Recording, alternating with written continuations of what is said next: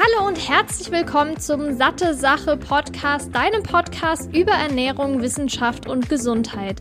Mein Name ist Laura Merten, ich bin studierte Ökotrophologin und gemeinsam mit Jan sorge ich mit Satte Sache dafür, dass Ernährungswissenschaft für alle verständlich wird und du smartere Entscheidungen in Sachen Ernährung triffst. In diesem Podcast spreche ich mal alleine, mal mit führenden Expertinnen und Experten über die wichtigsten Fragen rund um die Ernährung. Viel Spaß! Ich begrüße dich zurück hier zum Satte Sache Podcast. Ich freue mich mega, dass du wieder eingeschaltet hast. Und bevor es hier losgeht, nochmal der kurze Hinweis, dass der Jan aktuell den Satte Sache Podcast übernimmt, weil ich eben in den letzten Zügen meiner Masterthesis bin und er mir diese Arbeit, die mir sehr viel Spaß macht, aber leider auch ziemlich viel Zeit in Anspruch nimmt, abnimmt. Und jetzt möchte ich aber sehr gerne noch den Interviewgast der heutigen Episode vorstellen. Und zwar ist das der liebe Malte Rubach. Er ist promovierter Ernährungswissenschaftler. Er ist Buchautor von mittlerweile neun Büchern. Er ist Referent und hat sich schon seit über 15 Jahren mit den Themen Ernährung, Gesundheit, Nachhaltigkeit und Innovation auseinandergesetzt. Er hat schon in internationalen Fachzeitschriften und Fachbüchern veröffentlicht oder auch zum Beispiel in Publikumsmedien wie der New York Times. Ich denke, die kennt jeder fast. Ähm, also da wirklich super interessiert und super erfolgreich auf diesem Gebiet. Er hat zum Beispiel auch das Buch Die Ich-Ernährung geschrieben, ohne Diät, gesund und glücklich. Da wird er auch ähm, im Laufe des Interviews noch so ein bisschen was erzählen, was auch sehr hilfreich ist, worüber er dort schreibt. Oder zum Beispiel auch gesund mit Kaffee, belebend, leistungssteigernd und wohltuend. Wenn dich das interessiert, es sind wirklich sehr spannende Bücher dabei. Eigentlich finde ich ehrlich gesagt alle spannend. Auf jeden Fall kannst du dann nochmal in den Show Notes reinschauen. Da haben wir alle verlinkt. Und dort findest du auch seine Social Media Profile. Kannst du ihm auch sehr gerne folgen, weil er immer die aktuellsten Sachen teilt. Und somit ist man dann auch auf dem aktuellsten Stand. Und in diesem Interview sprechen die beiden über ein super wichtiges Thema, was für sehr viel Verwirrung sorgt. Und deshalb bin ich auch sehr froh, dass sie das angesprochen haben. Es geht nämlich darum, wie man Studien, Ernährungsaussagen, Ernährungstipps, Ernährungsratgeber beurteilen kann nach der Aussagekräftigkeit. Das bedeutet, ist diese Aussage, die getroffen wird, jetzt wirklich so, dass da was Wissenschaftliches dahinter steckt, dass ich das auch umsetzen sollte? Sind manche Sachen sogar gefährlich, sind manche Aussagen äh, überhaupt so auch korrekt da geht es jetzt nicht darum, wie du genau eine Studie liest, sondern es geht primär um diese allgemeinen Sachen, wie man Aussagen bewerten kann. Und ich denke, das ist wirklich ein Thema, was sehr viele interessiert, weil eben, wie ich ja gerade gesagt habe, viel Verwirrung herrscht. Und da kann man ja auch wirklich einiges anrichten, einige Trends setzen, gerade in den sozialen Medien. Also auf jeden Fall super spannend. Ich wünsche dir ganz, ganz viel Spaß. Und wir hören uns dann in der wahrscheinlich übernächsten Folge wieder. Ich freue mich auf jeden Fall sehr drauf. Und bis dahin, deine Laura. Ja, hallo Malte. Schön, dass du da bist. Ja, ich freue mich auch. Äh, du bist promovierter Ernährungswissenschaftler und äh, da hat man ja so ein Bild im Kopf von jemandem, der sich 100% perfekt ernährt. Hast du Guilty Pleasures und wenn ja, was wäre das? Ich habe endlos Guilty äh, Pleasures. Ich äh, esse abends beim Netflix gucken, Eis, äh, ich esse gerne Kuchen, ich esse gerne Cookies, ich ähm, esse aber genauso gerne ein gutes Müsli. Ähm, ich esse gerne Obst, ich trinke gerne Milch, ich esse gerne Naturjoghurt. Also das ist eigentlich so, dass ich da zumindest glaube ich, dass ein gesundes Verhältnis zu habe. Aber ich weiß, dass wenn die Schokolade in der Speisekammer ist und ich habe sie einmal in der Hand, ist die Überlebenschance 50-50. Sehr ähnlich geht es mir auch, auch mit der Schokolade. Und bei mir sind es auch tatsächlich so salzige Sachen wie Chips und so. Da bin ich leider noch nicht so von weggekommen, auch wenn die, die Fettsäuren da drin nicht die besten sind.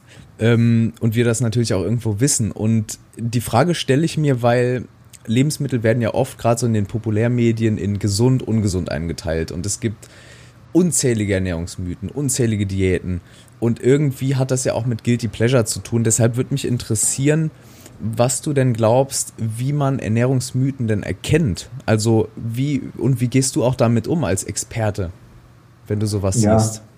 Also ich hatte ja damals in meinem, ich glaube, dritten Buch war das äh, die Ich-Ernährung gesund und glücklich ohne Diät sozusagen mal so sieben Kriterien aufgeschrieben, wie man unseriöse Ernährungsempfehlungen oder Diätratschläge identifiziert. Und äh, einer äh, ist davon mit Sicherheit, wenn eben kategorisch irgendetwas ausgeschlossen wird oder verboten wird, weil es angeblich krank macht, weil es angeblich zu viel Zucker hat, weil es angeblich zu viel Fett hat. Oder vielleicht ist es ja auch, oder zu viel Zucker hätte oder zu viel Fett oder was auch immer. Aber dann kommt es halt immer noch auf die Dosis an. Und das Ganze natürlich ausgenommen äh, für Menschen, die tatsächlich ernsthafte Probleme haben, ähm, zum Beispiel mit einer Glutenunverträglichkeit. Aber wir wissen ja, dass wenn Lady Gaga sagt, äh, sie stellt nur noch Tänzer ein, die sich glutenfrei ernähren, weil sie meint, dass das besser ist, und äh, twittert das, dann ist das eben ein Hype, der dann bei den Fans ausgelöst wird, die gar keine ähm, Unverträglichkeit haben. Insofern ist der zweite Tipp auf jeden Fall, wenn es irgendein Testimonial gibt, ein Promi oder einen Experten, der im schlimmsten Fall noch nicht mal irgendwas mit Ernährung zu tun hat oder eine fachliche Kenntnis besitzt, die ihn qualifiziert, sowas zu empfehlen, dann äh, sollte man auch erst recht kritisch sein. Und so das dritte, wo ich sagen würde, aufgepasst ist dann tatsächlich auch, wenn irgendwas übertrieben beworben wird, sei es nun auch Nahrungsergänzungsmittel, oder auch Bücher, die irgendwas empfehlen, also Ernährungsratgeber, dann kann man von vornherein aus meiner Sicht auch kritisch sein, weil gerade bei der Ernährung ist es, ist es ja so, dass das normale Lebensmittel unverarbeitet im Supermarkt ist eigentlich sogar das günstigste, dafür muss man gar keine Werbung machen. Ganz genau, ja. Ja, das stimmt. Ja, total. Ähm, wie gehst du denn so in deinem Freundeskreis damit um? Also das äh, begegnet mir immer wieder. Also a äh, diese Erwartung, dass man, äh, wenn man zusammen isst, was aktuell unter den Corona-Bedingungen nicht so möglich ist, aber sonst ähm, fühle ich immer so ein bisschen die Erwartung, dass das auf einen geguckt wird. So wie ist der denn jetzt so der Ökotrophologe oder der Ernährungswissenschaftler. Geht dir das auch so? Und, und wirst du da auch mit Fragen konfrontiert wie, ach, darf ich jetzt noch nach 18 Uhr eigentlich Pasta essen und diese ganzen Sachen? Also komischerweise nicht.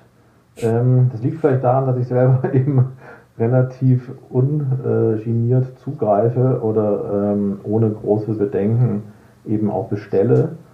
Äh, ich kenne es aber durchaus eben von, von Kollegen und Kolleginnen, die dann eben genau sowas beschreiben, wie du es gerade sagst, dass sie eben da auch am Tisch äh, dass wir dazu befragt werden oder dass es ein, auch ein Dauerthema ist, zum Beispiel im, im, Familienkreis oder wo auch immer.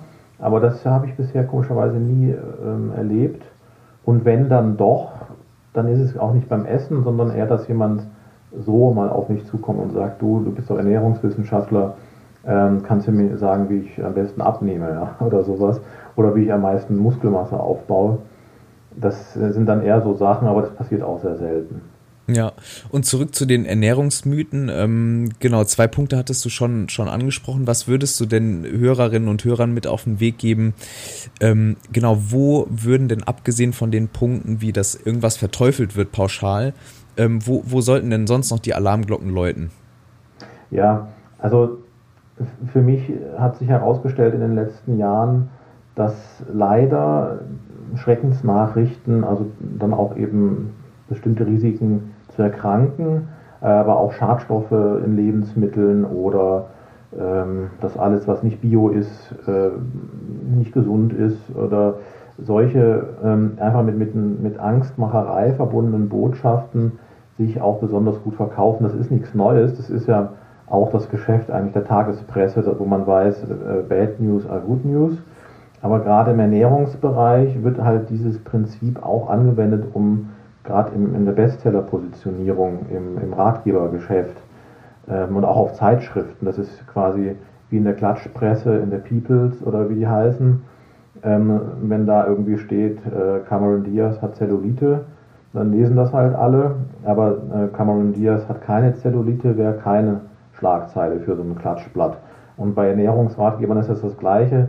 Da kann ich quasi nur mit so einem blöden Titel wie Ugly, ähm, äh, nein, Entschuldigung, äh, von Stephen Gundry, dieses böse Gemüse, ja, also Plant Paradoxon, wo man dann irgendwie nach zehn Jahren nochmal ausgräbt, dass Lektine irgendwelche Gesundheitsrisiken darstellen in unserer Ernährung, was zwar wäre, wenn man alles roh isst vielleicht, aber eigentlich biologisch in der heutigen Gesellschaft gar keine Relevanz hat. Aber sowas verkauft sich dann, landet dann auf der Bestsellerliste und mit dem Bestsellerstatus wird das Buch dann noch glaubhafter. Und so wird quasi auch so ein Mythos um eine Person oder einen Autor oder eine Art Guru-Status aufgebaut. Und am Ende ist das so, ein, ähm, so eine Einstiegsdroge, wo dann auch die Menschen offen werden für weitere Verkaufsmaschen von, von weiß weiß ich, Nahrungsergänzungsmittel, die man eigentlich gar nicht braucht, zum Beispiel, oder Eiweißpulver. Und ja, das ist nicht leicht zu erkennen, glaube ich, für den Laien.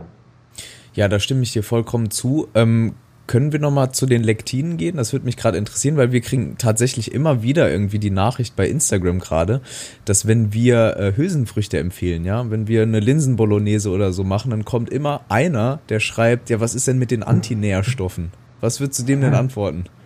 Ja, die antinutritiven Nährstoffe. Also ähm, wahrscheinlich weiß er gar nicht, was das vielleicht ist, aber dem würde ich einfach sagen, du äh, hast sogar Lektine in deinem Körper. Ähm, nämlich in deinem Blut schwimmen die so sozusagen natürlicherweise rum. Und im Gemüse oder auch Hülsenfrüchte, Hülsenfrüchten ist es im Endeffekt auch mit äh, um die geschehen, wenn sie erhitzt oder gekocht sind. Und da braucht man sich dann eigentlich keine äh, Gedanken machen. Vielleicht noch das Kochwasser nicht unbedingt äh, noch austrinken, aber das macht wahrscheinlich auch keiner. Also ähm, da muss man, glaube ich, einfach schon versuchen, wenn es so, eine, an, so eine sachliche Anfrage ist, das zeigt ja schon, dass der Begriff, was ist mit antinutritiven Inhaltsstoffen, dass er offensichtlich nicht an der Polemik vielleicht äh, interessiert ist, dann kann man, glaube ich, mit Sachargumenten antworten oder mit Sachinformationen. Aber wenn es halt dann einfach nur ist, das erlebe ich dann häufig, wenn ich jetzt zum Beispiel war ich bei SWR Leute und hab dann hat der Moderator mich gefragt, was ich gestern gegessen habe äh, oder auf der Hinfahrt, dann habe ich gesagt, ähm, ja, wir haben mal beim Burger King äh, gehalten. Super. Und dann, weil das auch das Einzige war, was äh, geöffnet hatte, das war in der ersten ja. Corona-Phase im, im Lockdown. Aber auch sonst hätte ich da vielleicht gehalten. Und dann kommen dann direkt bei YouTube Kommentare, da brauche ich gar nicht erst weiter gucken. Ein Ernährungswissenschaftler, der zu Burger King geht und so weiter. Dabei ist das völlig unerheblich, ob ich eben einmal im Jahr zu Burger King gehe oder meinetwegen auch fünfmal. Aber es ist halt, da ist auch jemand dann gar nicht, den kann ich gar nicht überzeugen, indem ich dem das sage, dass das sich nicht negativ auswirkt, sondern der ist einfach schon per se dann so eingestellt, dass Fast Food gesundheitsschädlich oder sonst was ist, weil er die Ernährungsdocs geguckt hat oder irgendwelche anderen ähm, TV und sonst was, YouTube-Formate, wo sowas eben verbreitet wird, dass man da bloß die Finger von lassen muss. Ja, total. Also das, das sehen wir auch immer wieder. Und du hast es eben angesprochen, ich würde da direkt gerne auch reingehen in das Thema Ernährungsratgeber. Du bist ja mhm. sehr fleißig auch bei Amazon ähm, Rezensent äh, und, und mhm. rezensierst eben gerne, gerne Bücher. Ähm, ausführlich auch. Du hast es eben angesprochen, so ein, so ein Sticker, Spiegel-Bestseller, der macht was mit den Menschen. Der suggeriert, Mensch, da steckt fachliches Know-how dahinter.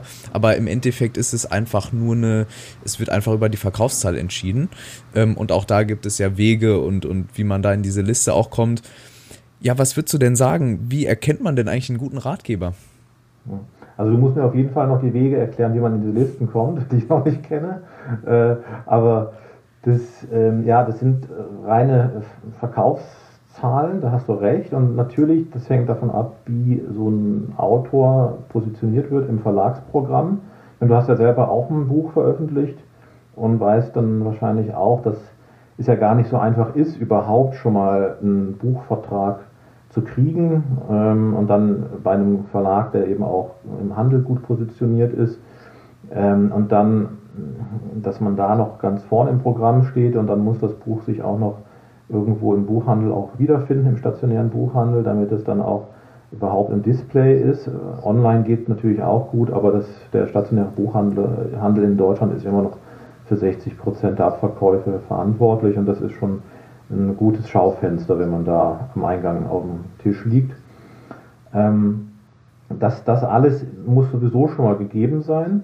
Und dann muss natürlich noch so ein bisschen eine Welle losgetreten werden, indem einfach Presse, Marketingarbeit stimmt, ähm, so dass, weiß ich nicht, äh, Medienkooperationen alleine, wenn man jetzt mal Markus Lanz sitzt, kann man davon ausgehen, dass es am nächsten Tag äh, die Verkäufe exponentiell ansteigen und man eine Woche später vielleicht sogar eben auf der Spiegel-Bestsellerliste ist.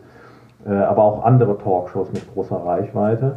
Und auch das sind inzwischen äh, Dauerbrenner, die da teilweise dann auch wieder eingeladen werden, wenn man einmal da stand auf der Bestsellerliste. Das heißt also, ähm, man kriegt eigentlich als, als Verbraucher immer eine kuratierte Vorauswahl präsentiert, weil auch die Verlagsprogramme ja nicht danach entscheiden, was gerade wissenschaftlich korrekt ist, sondern was gerade trendet. Und wenn ich dann eben da nach Themen äh, sondiere, dann habe ich schon oft gehört, dass meine Exposés zu differenziert wären ähm, oder dass, ähm, ob ich nicht irgendwie was eher zu, äh, was war das, äh, zu genau Proteinen machen könnte das wäre doch gerade in. Und das ist natürlich alles schön und gut und die Verlage leben vom Verkaufen, aber der Kunde kriegt eigentlich immer nur das präsentiert, was trendet. Und umgekehrt ist es eben schade, dass so viel Fachinformationen, gerade so ähm, auch das Bundeszentrum für Ernährung, aber auch von der DGE gibt es tolle Sachen, dass die halt ähm, einfach, oder auch UGB, dass die halt alle vorliegen, aber nur im Fachpublikum zugänglich sind. Und dieser Schritt es war auch die Absicht von mir, überhaupt Bücher zu schreiben, zu versuchen, jetzt nicht unbedingt das populärste, trendige in eine ähm, populärwissenschaftliche Schiene aber zu bringen. Und ja, mal gucken, wie das weitergeht. Aber es gibt im Endeffekt kaum eine Möglichkeit aus meiner Sicht für jemanden, der nicht gerade fachkundig ist, da das beste Buch für sich auf Anhieb zu finden, weil es einfach ähm, häufig ist er problemgeleitet, er hat irgendwas, was er, ein Problem, das er lösen will, abnehmen oder eine Erkrankung oder irgendwas. Und alleine, ich sag mal, für Krebs und Ernährung, da gibt es dann schon, wenn man googelt, Millionen pseudowissenschaftliche Angebote, aber auch im Buchhandel dann irgendwelche, dann schon seriöseren vielleicht. Da sagen die Leute, okay, wer ein Buch schreibt, der wird schon irgendwie sich was gedacht haben dabei. Aber selbst das ist dann wahrscheinlich für einen Arzt äh, auf, in der Onkologie, der auch noch äh, irgendwie mit Ernährung was machen soll, der sagt bei solchen Sachen auch, dann, also das Buch können Sie direkt wieder weglegen. Also es ist extrem schwierig mhm. zusammengefasst. Ja. Ja, das, das ist tatsächlich so und vielleicht spielen wir es mal so durch. Ähm, Weihnachten ist rum. Wir sprechen zwar im Dezember, aber Weihnachten ist jetzt in unseren Köpfen mal rum, weil die Episode auch im Januar dann erst kommt. Ähm, Jetzt haben bestimmt viele Leute nochmal auch den einen oder anderen Ratgeber geschenkt bekommen oder kaufen sich selbst einen. Haben den vielleicht zu Hause stehen oder wollen einen kaufen. Lass uns doch mal kurz über den Ernährungskompass sprechen, wenn es okay ah, ist. Ja. Das ja, Buch klar, von, ja. von Bas Kast. Äh, du hast es auch rezensiert, äh, soweit ich weiß, bei, bei Amazon. Ähm, und was würdest du denn da sagen? Das war ja ein, ein, das war ja ein Riesenerfolg, ist es ja immer noch. Was, was mhm. sagst du denn zu diesem Buch ähm, eines Journalisten über, über Ernährung? Ähm, ja, als ich das Buch damals entdeckt hatte, da habe ich diesen äh, Sterntitel, also auf der Zeitschrift Stern, das Cover gesehen und mir das dann durchgelesen und dachte mir einfach nur zur Person, das wäre vielleicht ein Professor aus Wageningen, den ich einfach noch nie, von dem ich den Namen noch nie gehört habe, weil eigentlich der, den Titel und auch den Untertitel fand ich super. Da dachte ich mir, endlich macht mal jemand so ein Fazit äh, aller Studien. Und dann habe ich ähm, mir die Beiträge durchgeguckt und auch ein paar andere und habe dann schon gesehen, oh, da wird schon äh, der erste Mythos aufgebaut mit diesen Mormonengrillen, die sich gegenseitig kannibalisieren und so einer Mini-Studie mit 16 Personen im Schweizer Chalet, die dann feststellen, dass sie satter oder besser gesättigt sind, wenn sie proteinreich essen und daraus dann geschlussfolgert wird, dass wir alle Proteinmangel hätten und deshalb uns überfressen, was ja de facto nicht stimmt. Wir essen ja alle laut nationaler Verzehrstudie bereits so 20 Prozent mehr, als wir eigentlich als Zufuhrempfehlung haben im Durchschnitt. Also da habe ich dann mir schon gedacht, das kann eigentlich dann nicht so sein. Und dann war ich auf der Buchmesse in Leipzig vom Nutricard eingeladen für eine Podiumsdiskussion und hat jetzt tatsächlich auch in Baskast angefragt für die Diskussion, weil dem Herrn Laukowski und äh, mir sozusagen ein Diskutant abhanden gekommen ist. Und dann hat er mir geantwortet, er hat ja keine Zeit. Dann dachte ich mir, okay, wahrscheinlich ist er beschäftigt. Habe mir dann das Buch aber auf der Buchmesse gekauft und die kurz im Hotel die beiden Kapitel über Kaffee und Milch zu, durchgelesen, wozu ich ja jeweils ein eigenes Buch geschrieben habe. Und äh, da war dann für mich klar, okay, wenn da schon im Milchkapitel zum Beispiel auf zehn Seiten mit 14 Quellen Behauptungen aufgestellt werden, wie Milch ist krebserregend wegen Wachstumsfaktoren und IGF und was es da alles eben immer auch gibt, und alle Studien, die positiv ausfallen, sind von der Milchindustrie äh, gefördert, was natürlich auch nicht stimmt. Und dann wird als Quelle nur eine Übersichtsarbeit von Mario Nestle gezeigt, die selber sagt, das ist nicht vollständig. Also ich habe mir wirklich alle Quellen angeguckt und dachte mir dann im, im Nachhinein, also da hat wirklich jemand einfach zusammengezimmert, was für ihn Sinn macht, inklusive dieser ganzen Blue Zone-Mythen um am Ende letztlich die zehn Regeln der DGE nochmal in anderen eigenen Worten wiederzugeben. Aber für den Verbraucher ist das aus meiner Sicht ein Pamphlet, wo er am Ende glaubt, das wäre das Fazit aller ernährungswissenschaftlichen Studien vielleicht, aber im Endeffekt wieder an vielen Stellen Falschwissen aufgetischt bekommen hat. Können wir kurz über Milch äh, sprechen? Also du hast ja ein eigenes Buch geschrieben, du hast gerade den, den ähm, IGF-1 angesprochen.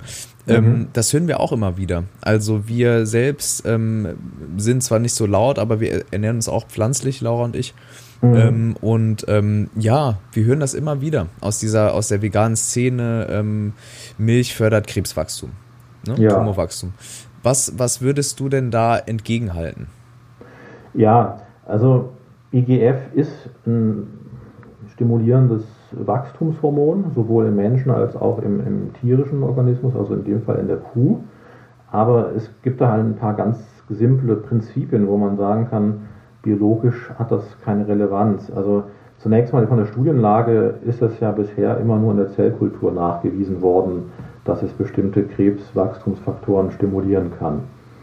Ähm, wir wissen bis heute nicht, dass äh, ausreichend IGF überhaupt in den menschlichen Organismus gelangt über den Darm nach der äh, Darmpassage oder nach der Aufnahme, ähm, um überhaupt den endogenen IGF-Spiegel so zu beeinflussen, dass hier äh, signifikante Krebsraten, äh, Wachst äh, Krebswachstumsraten steigen würden. Ähm, und dann ist der nächste Punkt auch schon, da gibt es eine schöne Übersichtsarbeit aus Frankreich, dass eben neben auch IGF weitere Wachstumshormone, auch östrogenähnliche Substanzen, die auch in einer Kuhmilch noch vorhanden sind, die werden bei der Pasteurisierung schon bis zur Hälfte dezimiert. Das heißt, sie sind im Gehalt allein durch eine thermische Behandlung schon zersetzt und durch Fermentation geht es sogar noch weiter runter, also bis nahezu null. Also und, und, das wird aber gerne immer wieder vor, vorgebracht, weil natürlich die Milch ist ein Wachstumsgetränk, das eigentlich fürs Kalb ist. Und wir müssen doch gar nicht mehr wachsen. Und das Einzige, was dann noch wächst, ist dann der Krebs. So sagt es ja auch immer gerne der Autor vom Ernährungskompass in allen Talkshows. Ja. Ich weiß nicht, wo das herkommt, aber das ist letztlich ähm, wissenschaftlich bis heute nicht belegt. Also gibt eine, ein ähm, Ergebnis aus der EPIC-Studie, die gesagt hat, äh, zeigen, dass eben der ähm, endogene IGF-Spiegel ansteigt, wenn Milch getrunken wird. Aber ob das nun von dem IGF in der Milch kommt oder nicht, oder durch andere Faktoren, durch tierisches Protein, was auch immer. Aber auch da gibt es ja keinen, am Ende keinen Endpunkt, der messbar zeigen würde, dass dadurch die Krebsraten steigen. Nur beim Prostatakrebs, da gibt es eben eine ähm, eine Studie aus den USA oder zwei, die zeigen, dass bei Männern eben ab 1,25 Litern am Tag das Risiko steigt. Aber auch das ist natürlich nicht kausal. Das ist halt einfach mit, das ist eine Studie mit, mit, mit verschiedenen Arten von tierischen Proteinen. Und das sind dann eben Korrelationen, Assoziationen, die da aufgetreten sind. Und da muss man auch wieder sagen, wie realistisch ist das. Der deutsche Mann trinkt laut nationaler Verzehrstudie am Tag 130 Milliliter Trinkmilch. Für Käse und so weiter wurde das alles nicht festgestellt und dann ist es schon wieder völlig egal, ob das nun so ist oder nicht. Und du hast gerade auch noch ein sehr wichtiges Thema aufgemacht, nämlich äh, der Unterschied zwischen Korrelation und Kausalität. Ähm, auch ein, eine beliebte Frage oder ein beliebter Irrtum, der häufig auch in so Dokumentationen, die du bestimmt auch kennst von Netflix, aus populären Büchern ähm, auch immer wieder rezitiert werden. Ähm, auch der Zusammenhang eben, dass in Ländern, wo viel Milch getrunken wird, ähm, ist das ähm, Risiko an, an irgendwelchen Erkrankungen wie zum Beispiel auch Osteoporose zu erkranken höher, wird dann gesagt. Mhm, ja? Mhm, mhm. ähm, willst du nochmal für die Zuhörerinnen und Zuhörer den Unterschied erklären zwischen Korrelation und Kausalität? Ja, gerne. Also bei der Korrelation ist es so, dass einfach zwei Merkmale zufällig zur gleichen Zeit möglicherweise auftreten.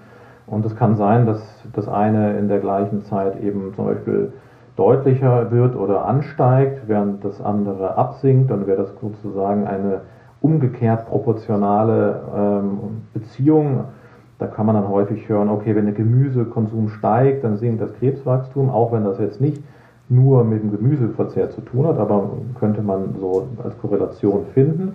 Und umgekehrt dann beispielsweise kann es natürlich auch ansteigen, dass ich mehr Fleisch irgendwo konsumiere und am Ende steigt die Rate an Dickdarmkrebs und dann wäre das eine positive Korrelation.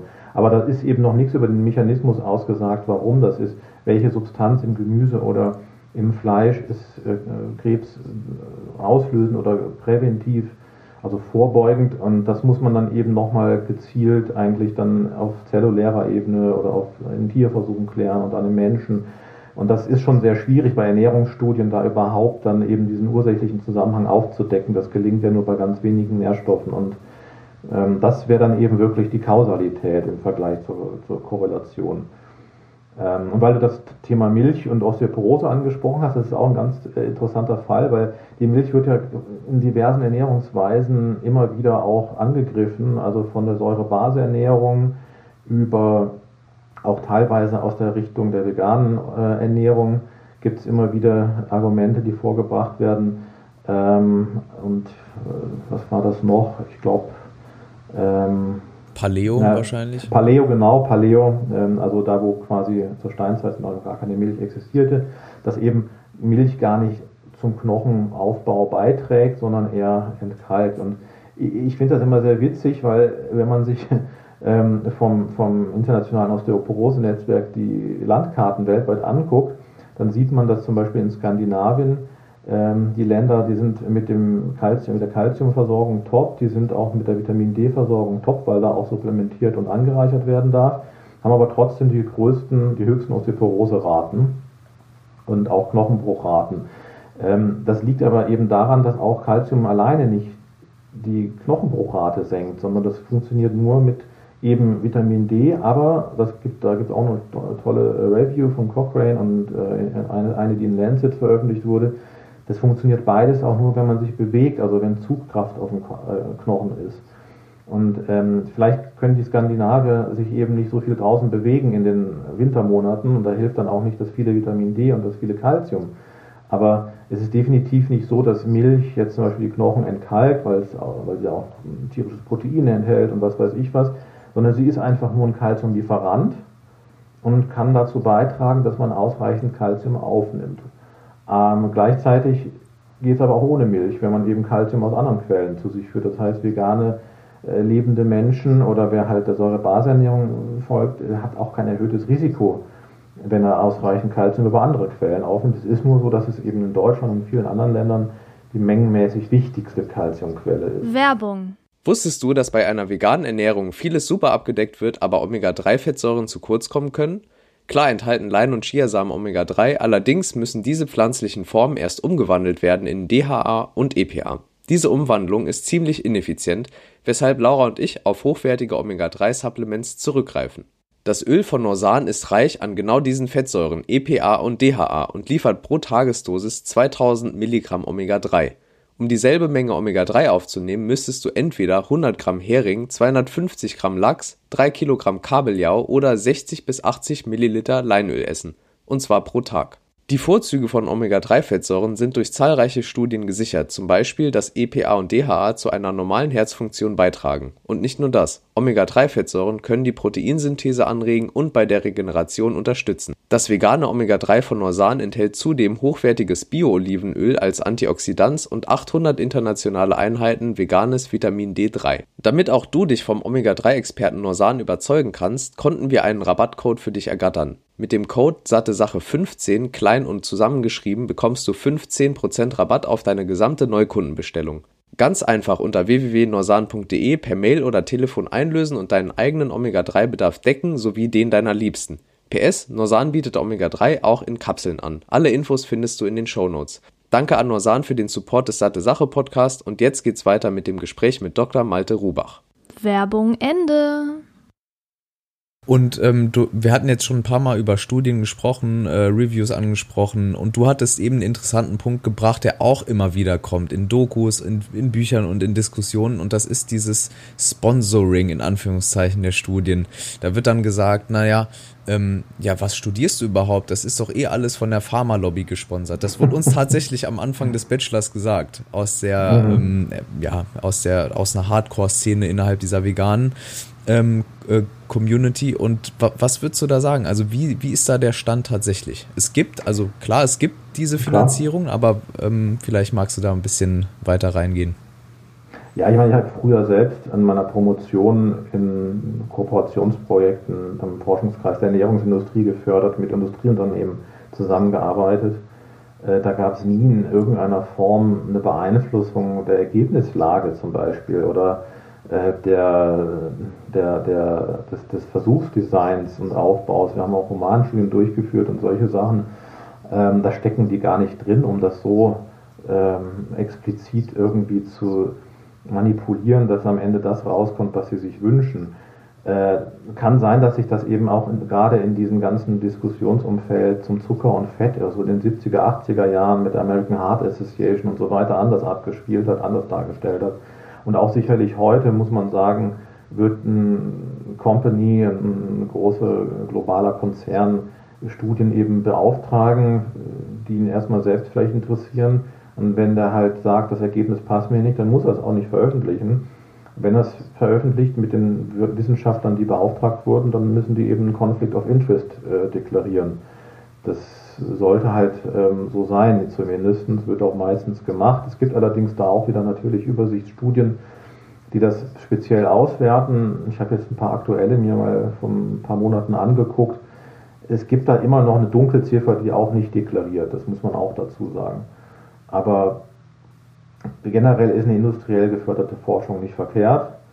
Ähm, auch in der Pharmaindustrie wird das gemacht, klar. Ähm, eine Beeinflussung, muss man sagen, wird immer da sein, auch unterbewusst, sobald ein Geldmittelgeber eben auch bestimmte Interessen vertritt.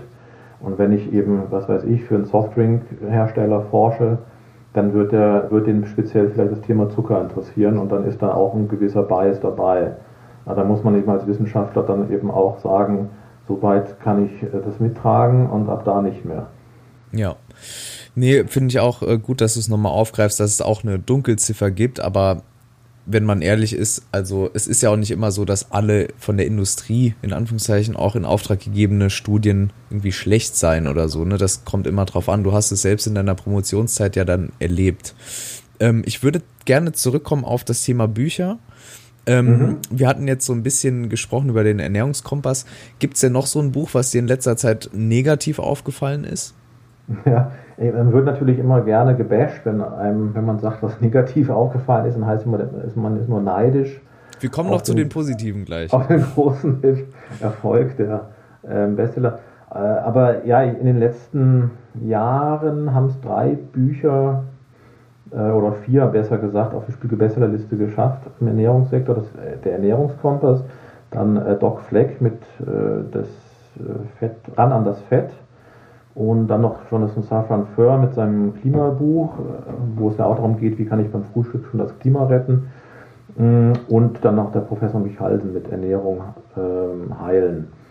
Und ja, leider muss ich bei allen Büchern sagen, die sind aus meiner Sicht ähm, mit so vielen Mängeln versehen, dass ich wieder sage, das kann eigentlich nicht sein, dass da nicht auch im Verlag mal vielleicht doch mal ein Fachlektorat gemacht wird. Natürlich, das sind promovierte Mediziner oder dass der Safran Föhr, gut, der ist, äh, der ist glaube ich, Sozialwissenschaftler gewesen, aber der ist sowieso Bestseller-Autor weltweit.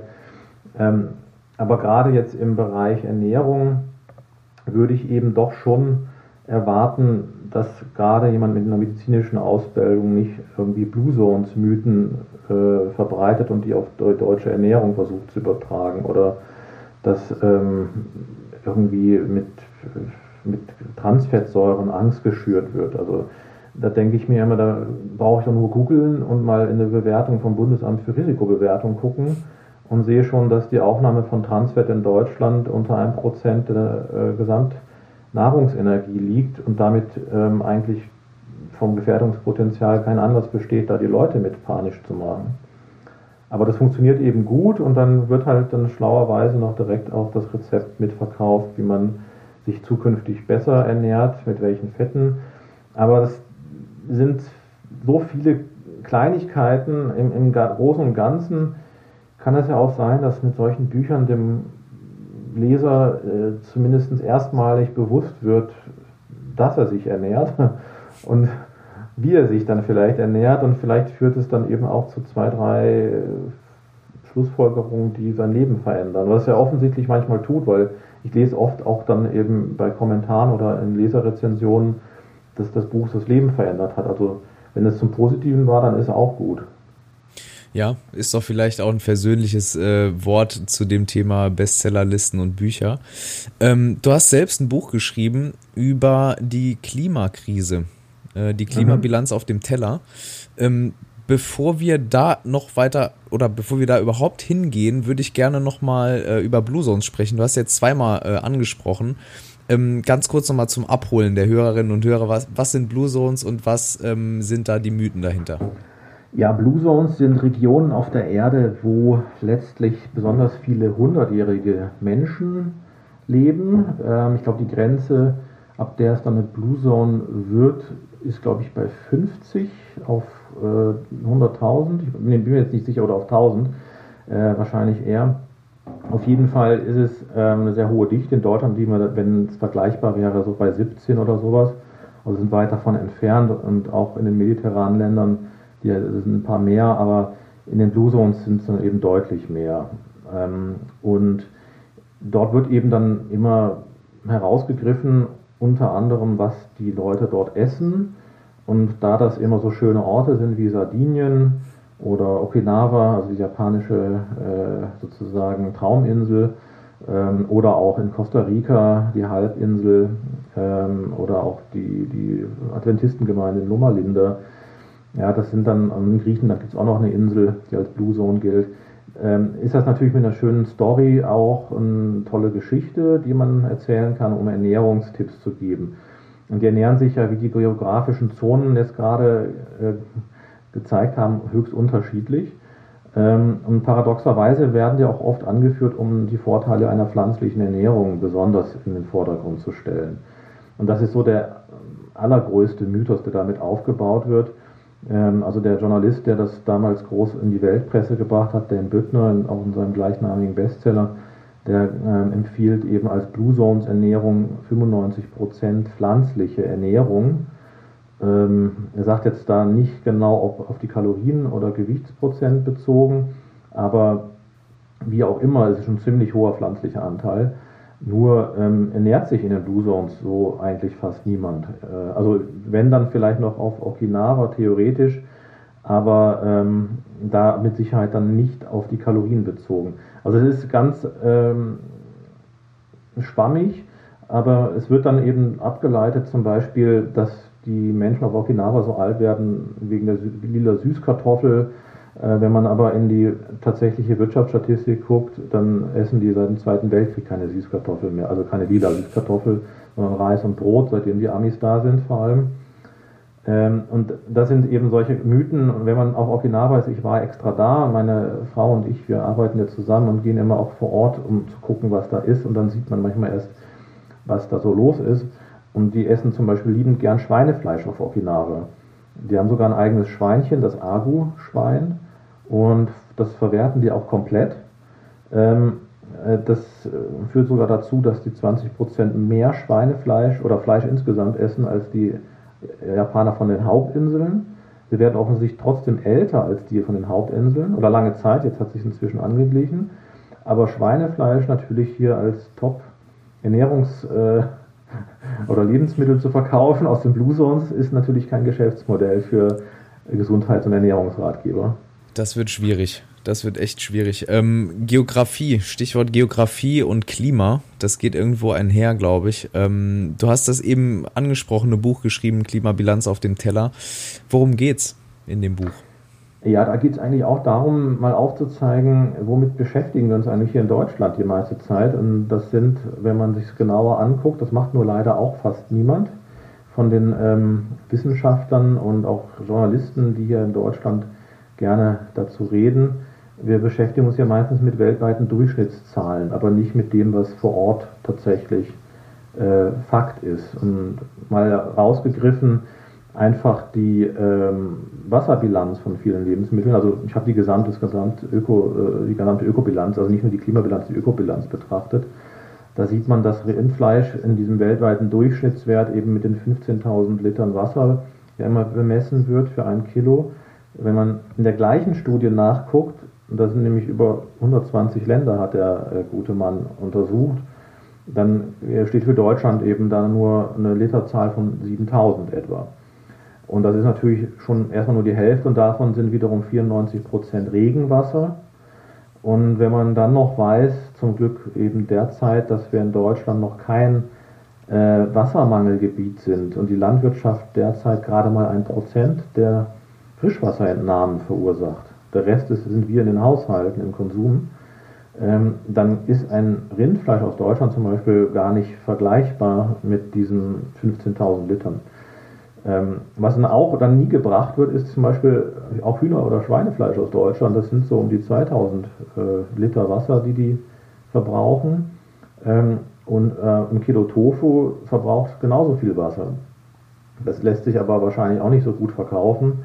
Aber man müsste das eigentlich alles in einem Atemzug nennen, denn auch der Fleischersatz ist nicht automatisch ökologischer oder äh, besser, nur weil er nicht aus äh, Fleisch ist, ja, sondern die Ökobilanz, die setzt sich eben aus verschiedenen Parametern zusammen. Und dann muss man dazu noch sagen, das deutsche Verzehrsmuster, wenn man es mit der NVS abgleicht, das hat das Thünen-Institut letztes Jahr gemacht, das habe ich eben auch in meinem Buch übernommen, äh, dann sieht man, dass zum Beispiel auch Milch und Milchprodukte in Deutschland nicht die Klimakiller sind. Es gibt zahlreiche Ratgeber, die das eben so deklarieren und, und irgendwelche Webportale, äh, sondern Milch kommt letztlich an vierter Stelle, wenn man so eine Rangliste machen würde. An erster ist Fleisch, dann kommen Getränke, weiß auch keiner, ähm, und dann kommen Getreide, Getreideprodukte und dann Milch und Milchprodukte.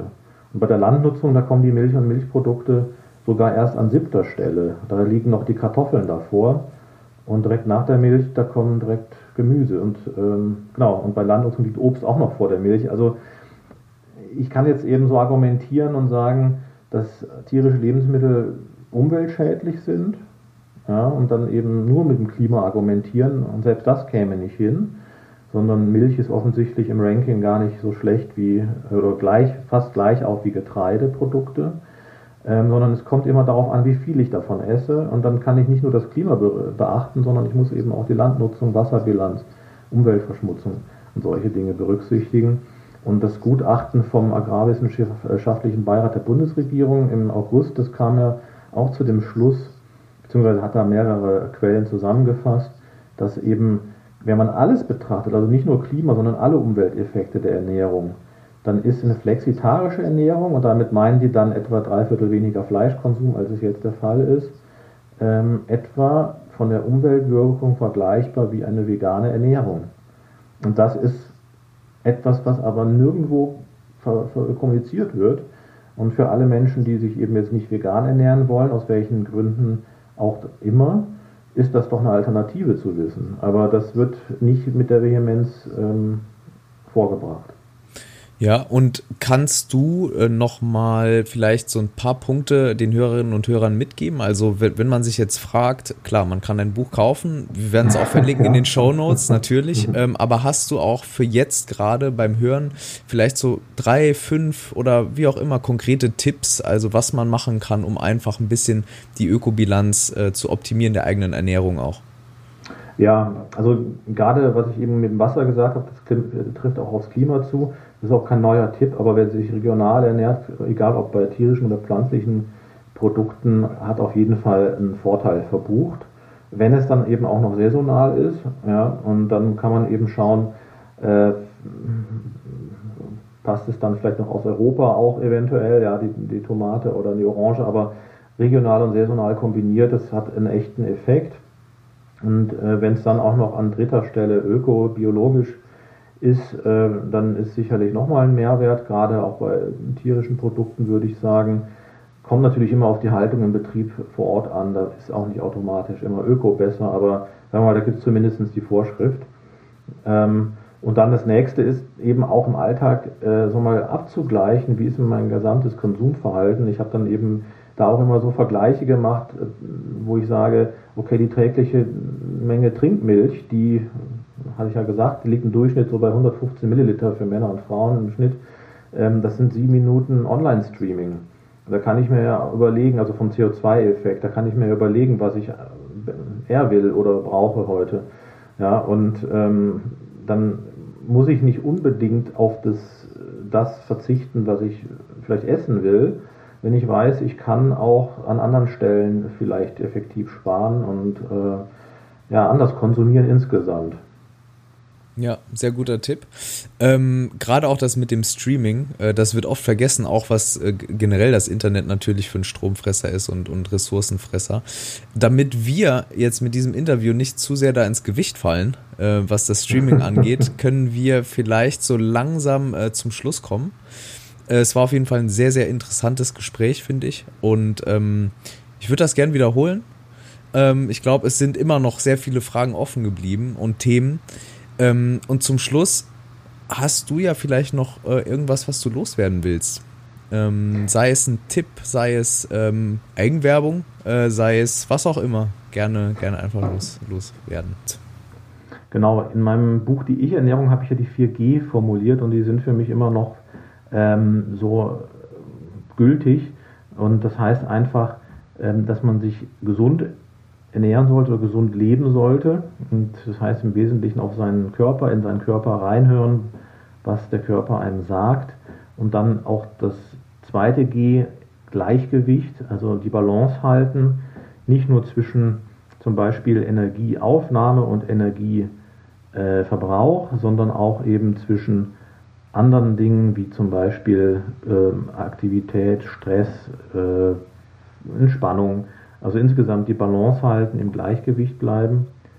Und dann das dritte G ist dann auch die Gelassenheit, ganz wichtig, im Umgang mit äh, Ernährungsthemen, mit, mit Ernährungsmythen vor allem und, und Ratgebern, vor allem für sich selber das Wissen aufbauen, um einfach alles besser auch bewerten zu können, was man so hört. Und das letzte ist dann der Genuss, das vierte G, und denn ohne Genuss, glaube ich, geht es nicht. Man muss auch sich bei der Ernährung erfreuen können und unsere Sinne sind dafür da, damit man sie stimuliert. Das ist eigentlich so das, was ich dann noch immer sage, wenn es äh, darum geht, was, was gibst du den Menschen mit? Ich würde sagen, das ist ein perfektes Schlusswort, Malte. Vielen Dank, dass du dabei warst und ich hoffe, du bist auch bei einer nächsten Episode wieder dabei. Ich würde mich ja, freuen. Ja, super gerne. Super. Immer gerne. Vielen Dank und an die Hörer und Hörerinnen bis zum nächsten Mal.